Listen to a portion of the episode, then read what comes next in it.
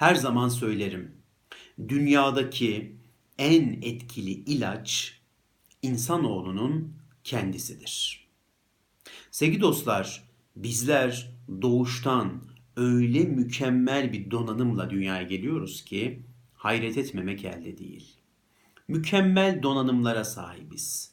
Gerek biyolojik, gerek kimyasal, gerek fiziksel ve gerekse de psikolojik açıdan. Ben size bu videoda doğuştan getirdiğimiz 3 kıymetli psikolojik güçten, 3 kıymetli psikolojik donanımdan bahsetmeye çalışacağım. Peki bunlar neler? Birincisi şu. Yaşamı ve hayatı devam ettirme ve sürdürme içgüdüsüne sahip olmak.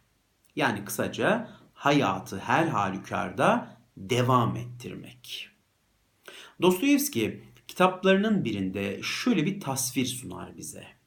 Der ki adamın birini hayal edin ve onu bir uçurumun kenarına koyduğunuzu düşünün. Ve o uçurumun kenarında tek ayağının üstünde durabileceği kadar bir yer verin ona. Bu arada onu aç bırakın, susuz bırakın ve oradan ayrılmasına da izin vermeyin. Tabi bu arada yağmur yağacak, kar yağacak, fırtına çıkacak ve bu adam türlü sıkıntılar çekecek. Ve günlerce böyle belki yaşamaya devam edecek.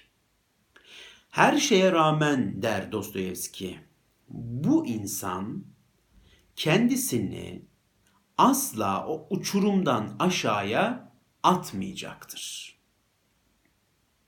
Aç, susuz kalmasına rağmen ve türlü sıkıntılar çekmesine rağmen kendisini o uçurumdan aşağıya bırakmayacaktır.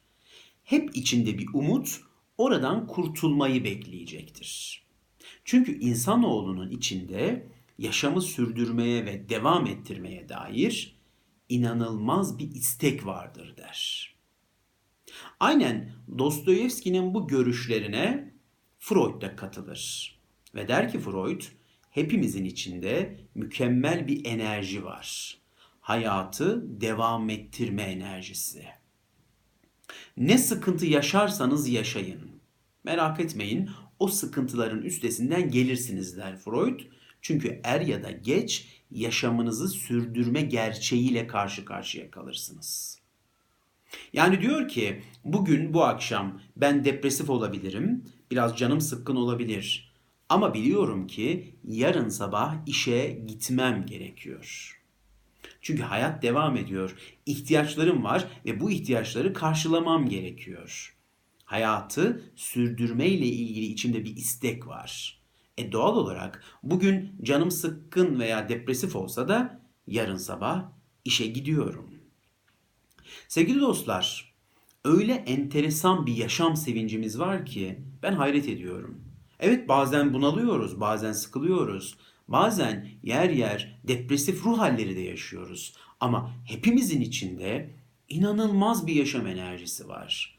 Hepimizin göğsünde yanan bir kandil var. Bir yaşam kandili, bir yaşam ağacı buramızda taşıyoruz.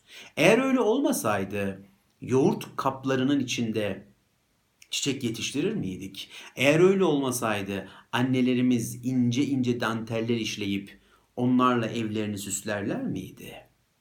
Yaşadığınız yer neresi olursa olsun isterse bir barakada yaşayın. Bir barakada yaşayalım.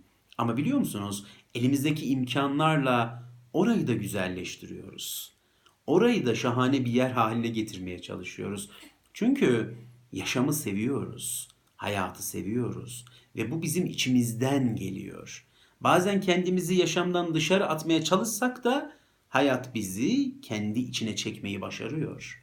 Çünkü inanılmaz bir içgüdü var içimizde. Hayatı devam ettirmeye dair. Evet, birinci donanımımız bu. Birinci gücümüz ve yeteneğimiz bu. Yaşamı ve hayatı devam ettirmeye dair duyduğumuz istek. Geçelim ikinci gücümüze. O da birincisiyle çok bağlantılı aslında. O da şu, uyum sağlama yeteneği. Sevgili dostlar, şöyle bir hayal edin. Asla yapmam dediğiniz neleri yaptınız hayatta? Yani işte ben şurada asla yaşamam dediğiniz halde yaşadığınız durumlar oldu mu? Ben işte şu insanla asla konuşmam dediğiniz halde konuşmak zorunda kaldınız mı? Ve hatta ben o insanla asla evlenmem dediğiniz halde evlendiğiniz oldu mu? Eminim ki olmuştur. İnsanoğlu asla dediği şeylerin birçoğunu yapıyor hayatta. Ve biliyor musunuz enteresan olan şu, onlarla da uyum sağlamayı da biliyor. Alışıyor yani. Niye? Çünkü bizim içimizde bir yaşamı devam ettirme içgüdüsü var. Bu içgüdü olduğu için de şartlarımıza ve koşullarımıza uyum sağlıyoruz. Her akşam 5-10 çeşit akşam yemeği yiyor olabilirsiniz. Ama hayat sizi akşamları bir çeşit yemek yiyeceğiniz bir konuma getirmiş olabilir. İsterseniz isyan edin, isterseniz baş kaldırın. Ama uyum sağlamak zorundasınız. Devam ettirmek zorundasınız o hayatı. Böyle bir uyum sağlama me- mekanizmamız var ve mükemmel bir mekanizma bana göre. Şimdi danışanlarıma sorduğum bir soru vardır. Burada size sorayım o soruyu. Şimdi çok aşık olduğunuz, çok sevdiğiniz bir adam var, bir kadın var ve onunla evleneceksiniz 3-5 gün sonra. 3-5 yıllık bir ilişkiniz var, aşıksınız, çok seviyorsunuz, hayatınızın kadını, hayatınızın erkeği falan ve evliliğe de çok az kalmış. O ilişki evlilikle taçlanacak. Her şey iyi hoş ama enteresan bir şey oluyor. Evlilikten birkaç gün önce bir haber alıyorsunuz. Haber şu, nişanlınız sizi terk etmiş. Bu düğünü yapamayacağını, sizinle bir ömür geçiremeyeceğini düşünmüş, buna kanaat getirmiş ve hiç bu işe bulaşmadan bitirelim en iyisi demiş ve sizi terk edip gitmiş. Ne yapardınız? Tabii bu nahoş bir durum bu arada yani böyle güzel bir şey anlatır gibi anlattım da nahoş bir durum. Ne yapardınız? Danışanlarıma böyle sorduğum zaman şöyle derler genelde. İnanılmaz şok yaşardım. Yani bunu kabullenemezdim herhalde. Bu çok zor bir şey. Derinden sarsılırdım. Evet derim. Çok doğal tepkiler bunlar. Sonra inanılmaz üzülürdüm. Kendimi herhalde eve kapatırdım, odaya kapatırdım. Normal tepkiler. Sonra ne bileyim birkaç hafta, birkaç ay çıkamazdım herhalde bu kötü ruh halinden. Normal, sonra derim. Hep sonra sonra derim. Ve sonrasında hep ne çıkar biliyor musunuz? Şu çıkar. Yani yapacak bir şey yok. Belli bir süre sonra da hayatıma kaldığım yerden devam ederdim herhalde. Her ne kadar zor olsa da. Evet derim. İşte beklediğim cevap bu. Ne yapabilirsiniz? Ne yapabiliriz? Üzülebiliriz, sıkılabiliriz, depresyona girebiliriz. Birkaç hafta böyle kötü bir ruh halinin içinde durabiliriz. Bunlar çok normal şeyler. Ama er ya da geç bu durumdan çıkmak zorunda olduğumuzu da biliriz. Hayatın devam ettiğini de biliriz. Doğan yeni günle beraber yeni umutların bizi beklediğini düşünürüz ve hayatımıza kaldığımız yerden devam ederiz. İşte bu uyum sağlama mekanizmasıdır. Zordur, sancılıdır ama sonu hep böyle gerçekleşir bunun. Sevgili dostlar, burada bir bilgi aktarmam lazım. Üzülmek, canının sıkılması, hüsrana uğramak bunlar insani ve doğal duygulardır.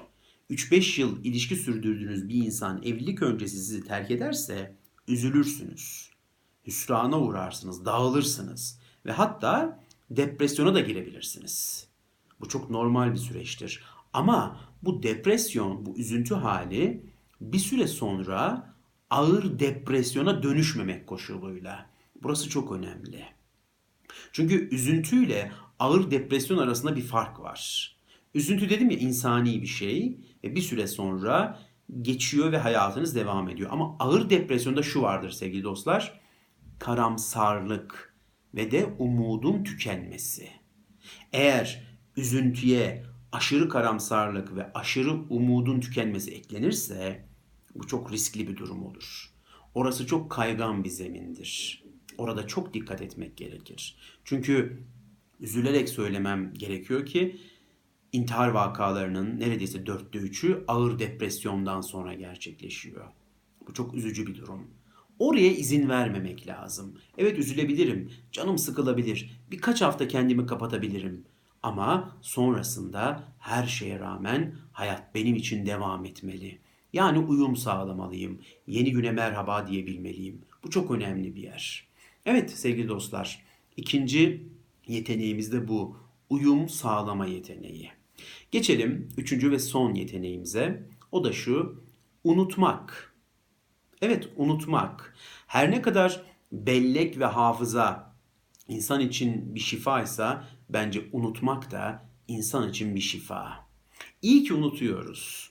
İyi ki kötü anılarımızı, kötü hatıralarımızı belli bir süre sonra hatırlamıyoruz. Ve iyi ki bu şekilde de hayatımızı devam ettiriyoruz. Eğer kötü anılarımız, kötü hatıralarımız ve kötü yaşantılarımız zihnimizde bir çivi gibi çakılı kalsaydı hayattan zevk alamazdık.